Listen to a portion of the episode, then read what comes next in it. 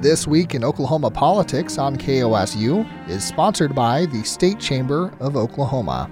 For KOSU, I'm Michael Cross, and it's time for This Week in Oklahoma Politics, along with Republican political consultant Neva Hill and civil rights attorney Ryan Kiesel, joining me over Zoom video conference. Governor Stitt is facing criticism over his decision to take his family on vacation in New Mexico after issuing a state of emergency with the looming winter storm.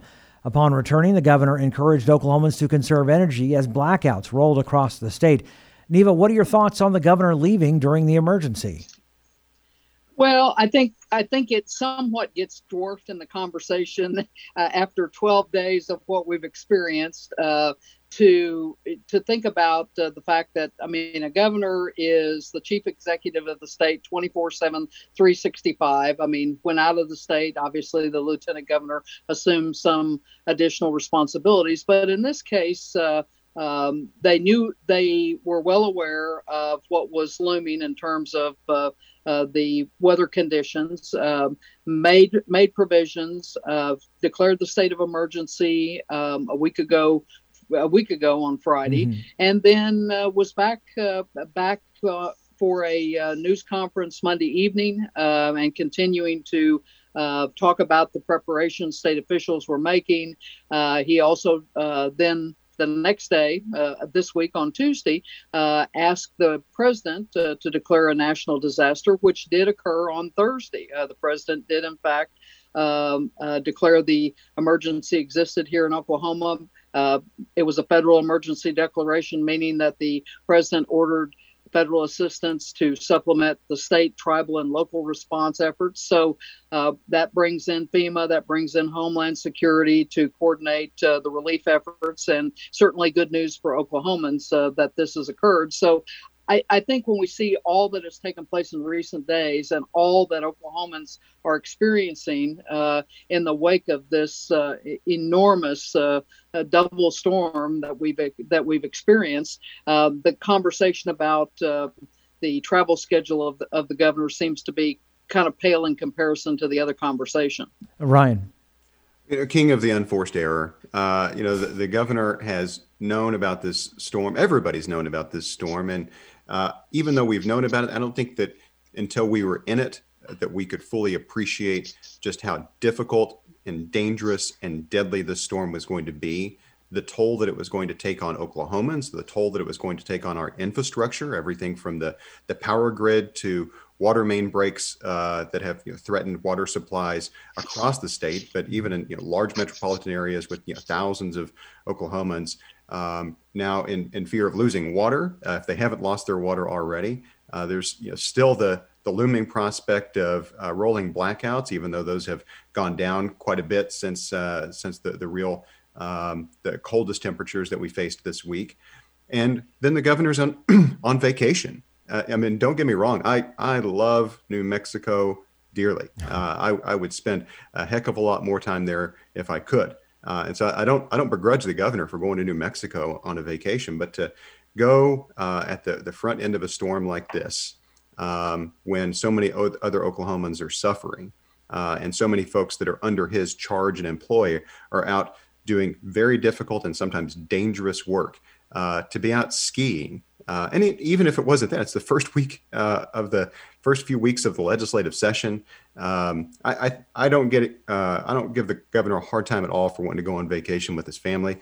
This was just not the time to do it. Kudos to local uh, the local blog uh, uh, and news site The Lost Ogle, former legal client of mine, for getting that that story out there from uh, what what they call their ogle moles. They send in photos. Somebody sent in the photo of the governor. So I mean, they broke that. I, I, agree with Neva. The overall conversation here is going to be a conversation about infrastructure, mm-hmm. power grids, water uh, moving forward. But you know, here again, the governor uh, spent a lot of the headlines, uh, you know, talking about this. This was a this was something the governor had to talk about, and he just didn't have to. Uh, they could have canceled that. The rest of his family could have gone. He could have stayed behind, and uh, he wouldn't have had, had to deal with this. So again, it was just this unforced error on his part um, that's kind of typical of this administration. I will say that I think one of the reasons that we see so many unforced errors from the governor is that there's not uh, you know, there's not a real sense that he's going to face any political consequences for it. I mean, he can do this. People can be upset about it. Twitter will get outraged. But will it play into a Republican primary or a general election? Probably not. Oh, and I do have a question. Oh, well, go ahead, Raniva. Well, you know, in kind of furthering this conversation about uh, any governor taking a vacation, I mean, I think what we've seen historically in Oklahoma, if we think back, I mean, we have uh, we've seen uh, the travel by the governor um, and the governor's family. I mean, in in many previous administrations, always kind of come up and and be a source of controversy. I mean, I think that the fact that the governor has to travel with uh, security, has to travel um, and you know be equipped to continue to conduct business uh, where wherever the governor is uh, in inside the the the United States or abroad, I think it is important to note that in this day and age, it's no different than the president of the United States not being physically at the White House or in Washington, D.C., still maintaining the ability to conduct every level of business, every level of decision making uh, in the wake of a, a, pandemic, in the wake of a natural disaster, in the wake of the, the storms that we're seeing this week across the country. I mean, this is not uh, not just unfortunately Oklahoma experiencing this, but uh, um, uh, folks throughout the you know throughout the nation. And so I you know I think I think uh, it's easy to take a shot uh, when uh, when the timing was it was what it was. But there also is the point to be made that uh, this had that this had been a planned trip. Whether the trip was cut short or not has not been indicated one way or the other. But I think we need to stay focused on the fact that it appears that that the agencies, the Department of Emergency uh, Management, Homeland Security, ODOT, the Highway Patrol, all of the all of the uh, uh, state and local agencies and the coordination that is needed to happen has uh, appeared to be uh, seemingly flawless. And i think that uh, i think that is uh, the focus that we need to have is uh, um, paying attention to the good job that these folks are doing across the board in wake of this weather emergency that we're experiencing Lawmakers are getting more money to spend than originally anticipated. The Equalization Board approved expenditure authority of more than $9.6 billion for the 2022 fiscal year, an increase of nearly $1.2 billion from the amount used in the governor's executive budget from December. Ryan, what could this mean for state agencies?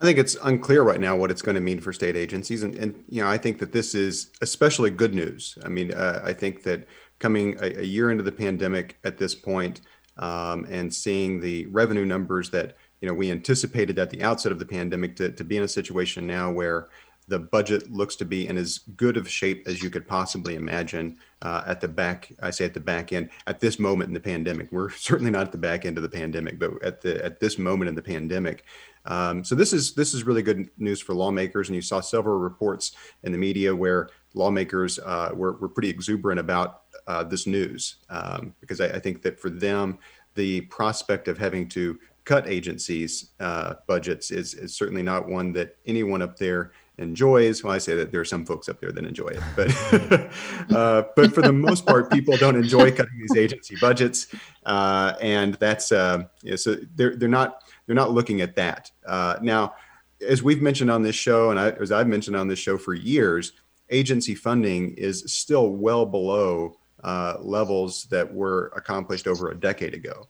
And the pandemic has only highlighted a lot of uh, shortcomings in our infrastructure, uh, whether that's our, our public health in- infrastructure, um, uh, but in particular, our unemployment infrastructure. Those are those are things that we see have really you know, risen to the top. As we've got to deal with this. This is something we have got to tackle as a state. And you know, we have we have seen um, you know we we've seen that there have been um, you know, calls from a couple of lawmakers even to consider this news uh, as an invitation to start looking at tax cuts, uh, you know, possible tax relief uh, coming up this legislative session. I think that that's going to be a really difficult push, uh, especially given you know the the need to invest in infrastructure and you know, think to pay for new spending items like Medicaid expansion. I think that the governor uh, had some some very the governor had some you know, very smart uh, comments on this where he said that, well, I'd say uh, maybe the smartest thing that the governor has done is to ignore uh, the budget fight from last year. I mean, in, in his state of the state, he all but you know skipped over the fact that the govern that the legislature overrode his veto mm-hmm. of the spending bill from last year, and he seems to have moved beyond that. You know, for a governor like I, I give him a, a lot of grief for his unforced errors, but that was a really smart strategic decision just to move on from that. And then I think that his comments, along with the Senate Chairman of Appropriation Roger Thompson's comments, urging you know this is good news, but we need to move forward with caution, and we need to be thinking about uh, investments in infrastructure, and we've got to be very careful about how we obligate spending based on one-time dollars that aren't going to be recurring as part of our revenue. That's that's some really smart messaging, uh, and I think uh, a good way to look at this good news is optimistic but but cautiously so. Neva.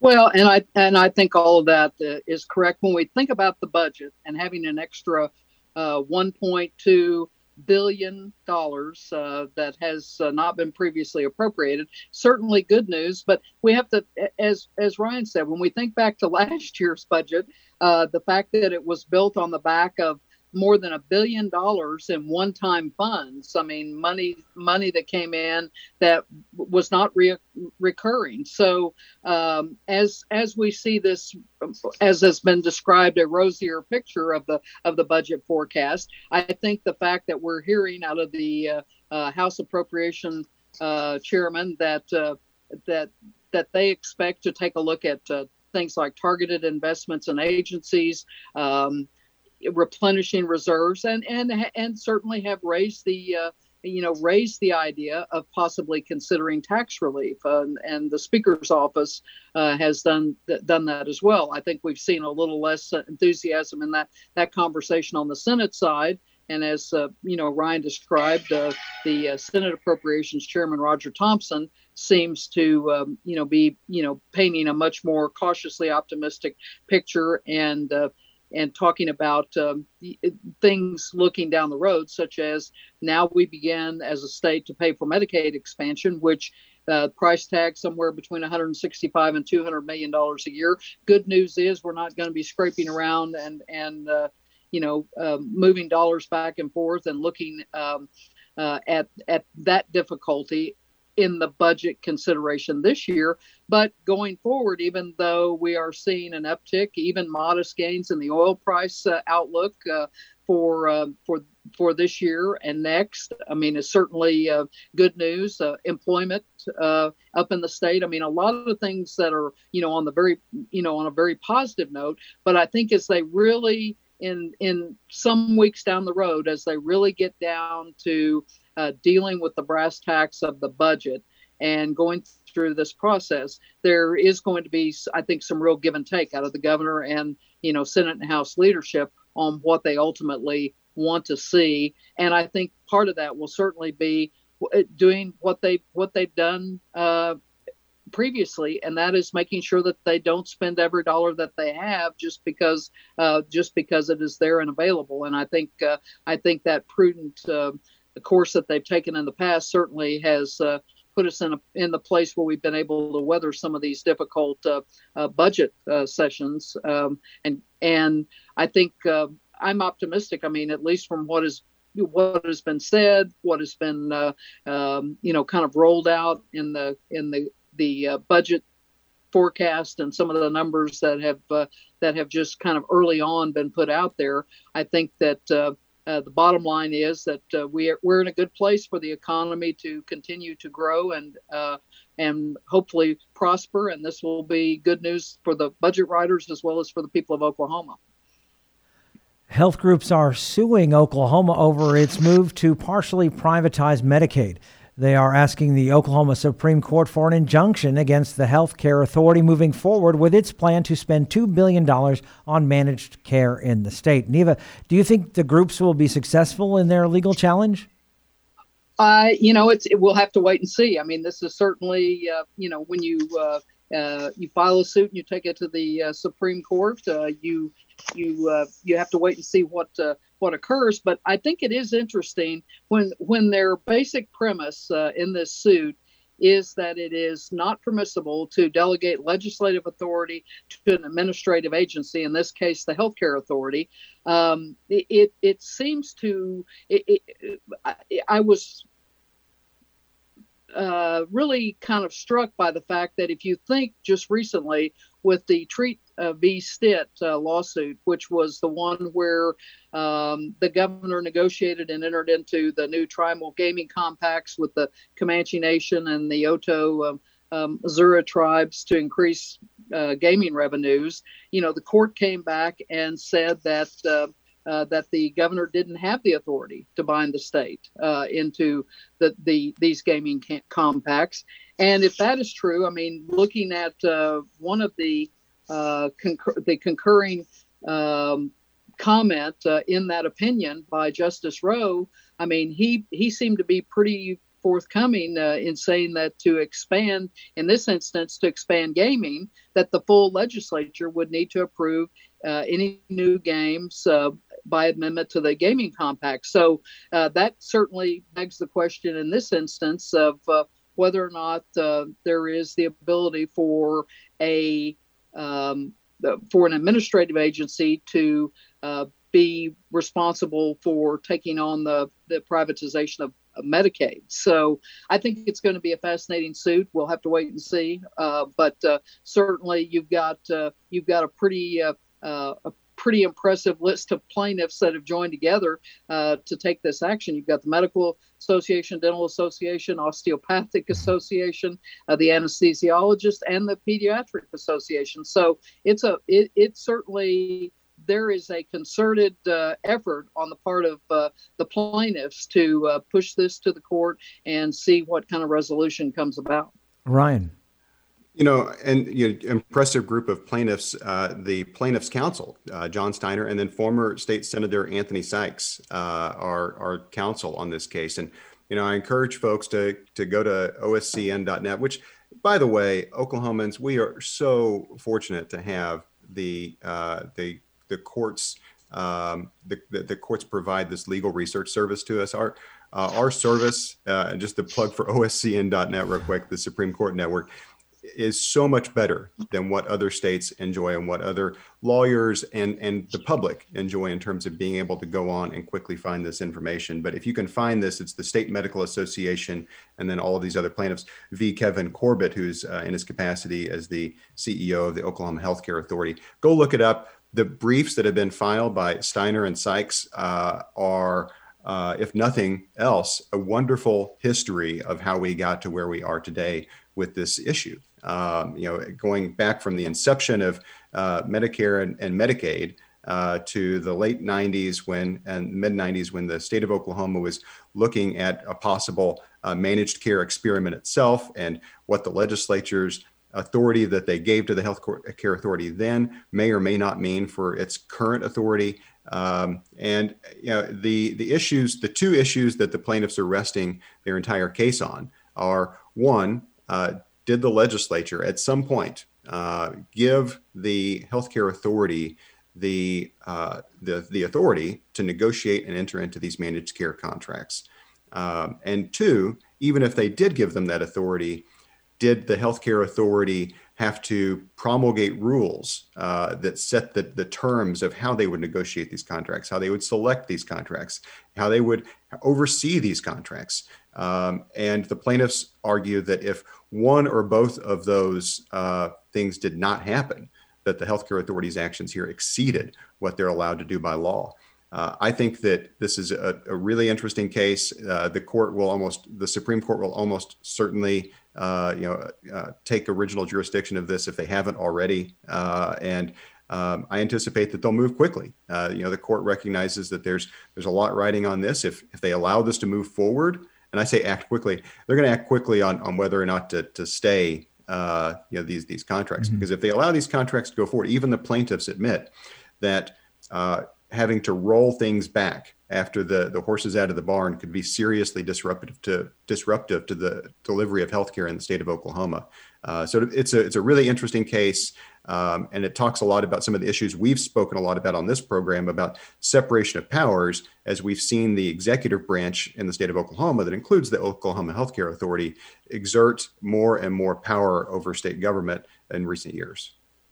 Well, and and I think the the urgency that you talk about, Ryan, is is an important point. I mean, these health groups uh, filed suit in the the Oklahoma Supreme Court uh, to seek an injunction against moving forward with managed care. And the timeline that uh, managed care, the folks that are operating uh, with the idea that they're going to be part of this process right now, uh, are supposed to be oper- operational by October 1st of this year. Mm-hmm. And that may, you know, right now seem like a long way away. But uh, when you think about all of the things that have to occur to begin to um, uh, put in place this whole new system of Medicaid uh, Medicaid management, it's a it's a daunting uh, task for uh, you know for these groups to be thinking about. So um, I think it will be interesting to see how quickly the uh, how quickly we see some action on this one way or the other.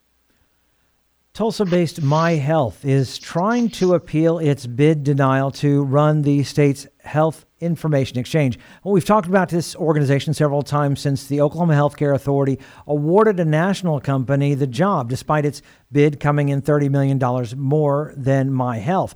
The appeal is under consideration by the Director of Oklahoma Management and Enterprise Services after already being denied by the state purchasing director. Ryan, do you give My Health uh, much of a chance of winning this appeal?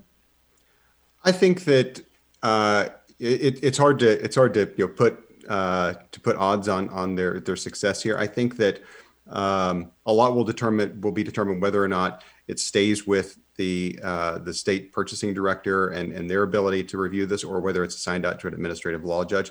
I think that this is probably the first step in a, in a longer uh, piece of litigation. Uh, you, you've got to exhaust your administrative remedies here, and that's exactly what they're doing. You know, they're, they're going to appeal here, and if they lose, uh, they'll, you know, I think, you know, go perhaps either to uh, an ALJ or straight to district court and say we've exhausted all of our administrative remedies that are available to us, and we need a court to start taking a look at this.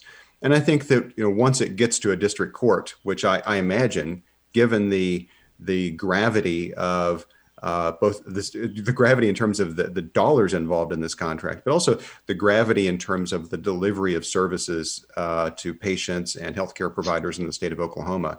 Um, I, I, think that there's a recognition uh, that if the, if if my health loses on this uh, this appeal and the contract doesn't go to them, that it does create a lot of upheaval and uncertainty and possible gaps in services and information that could be critical to, to the people of Oklahoma, especially uh, as we are uh, grappling with a pandemic. So, um, I, I, you know, when when it gets to the district court level, that's where I think things could get really interesting because you can have more discovery uh, and the the ability to, to dig into you know what what happened in these conversations. You know, how did they select this criteria? Um, and it, as they have pointed out, that even though they had a, a, second bid that came in tens of millions of dollars less, even their first bid uh, was less uh, than the person than the group that got this. And um, and and then they also have the demonstrated uh, the demonstrated record of providing this information services to to the people of Oklahoma already. So there there is a huge question mark uh, for Oklahomans about how they didn't win this bid. Um, and uh, I I, I, think that this, like I said, this is the start of uh, a long piece of litigation here because, um, or a longer piece of litigation here because the stakes are just so high. Neva. Well, I think uh, you're right. I mean, when you look at this group, uh, My Health Access Network, I mean, it, they have to, they do have to go down this road in terms of uh, uh the potential for uh, protracted le- legal, you know, uh, legal recourse. But when you this group, I mean, as we've talked about uh, previously, I mean, they have been operating in Oklahoma for 12 years. This nonprofit has grown to hold 80% of all of the health records generated in the state. Now there is this, uh, there's been this uh, um, bid process and a decision to move to a new vendor. And I think they are laying out the case. I mean, if you look in the appeal itself, I mean, they make the point very strongly that uh, in their in their words it is not mere sour grapes i mean they are contending that the the bid evaluation process, the criteria, the way the the, the way the uh, bids were weighted, um, all of all of that they contend was flawed and that there were insufficiencies, um, and also uh, have uh, contended that the purchasing director's decision uh, came back with a very superficial response. So. Um, so there will be this give and take back and forth. It will go through, uh, in all likelihood, some um, lengthy legal process, I would assume. And you would have to wonder um, if, in fact, uh, if in fact they do not prevail, they do not uh, uh ultimately uh, either have bids redone, whatever occurs, that they set the stage to put a lot of pressure on the new vendor to be able to produce on the timeline that is uh, that is certainly ambitious at best for any you know for uh, anyone taking this on. And so I, th- I think this is a conversation that we'll continue to uh, to have and to have a, and to uh, uh, see a lot of things uh, begin to roll out. You're right, Ryan, in terms of discovery and and the whole the, the whole um, process as that gets much more involved becomes uh, you know becomes a, a, very challenging you know time time issue and money issue uh, you know for uh, the state as they have to uh, as, as, they have to deal with this. And certainly um, in the case of the healthcare authority i mean their plate's uh, fairly loaded right now and this is just one more you know one more big piece on the on the table that they're going to have to deal with you know, I know the governor just went on vacation in New Mexico, but it's really the Oklahoma Healthcare Authority lawyers that, that are going to need a vacation uh, as, soon, as, soon, as they can take a break. They're the ones that, that deserve a ski trip uh, because you know between between this uh, between between the health information exchange litigation and the managed care litigation, and then also I'm sure that they're also very busy on the uh, the implementation of Medicaid expansion. I mean, that's a mm-hmm. that is a busy legal shop right now uh, for for a state agency, and I don't care what side of uh, of all of those issues you're on uh, to to be a to be a public uh, uh, employee attorney. Um, they, they're not getting paid nearly as much as their counterparts over on the private sector side of this. So again, whatever side you're on on this, you know, uh, give give some sympathy to those those lawyers over at the Healthcare Authority because they are just working their butts off. And remember, this is coming from a lawyer. That's yes, exactly. uh, uh, Neva and Ryan's comments do not necessarily reflect the views of KOSU, its staff, or management. Uh, programs like this are made possible through support from KOSU members who are listeners like you. Consider a gift to KOSU in support of This Week in Oklahoma Politics at kosu.org.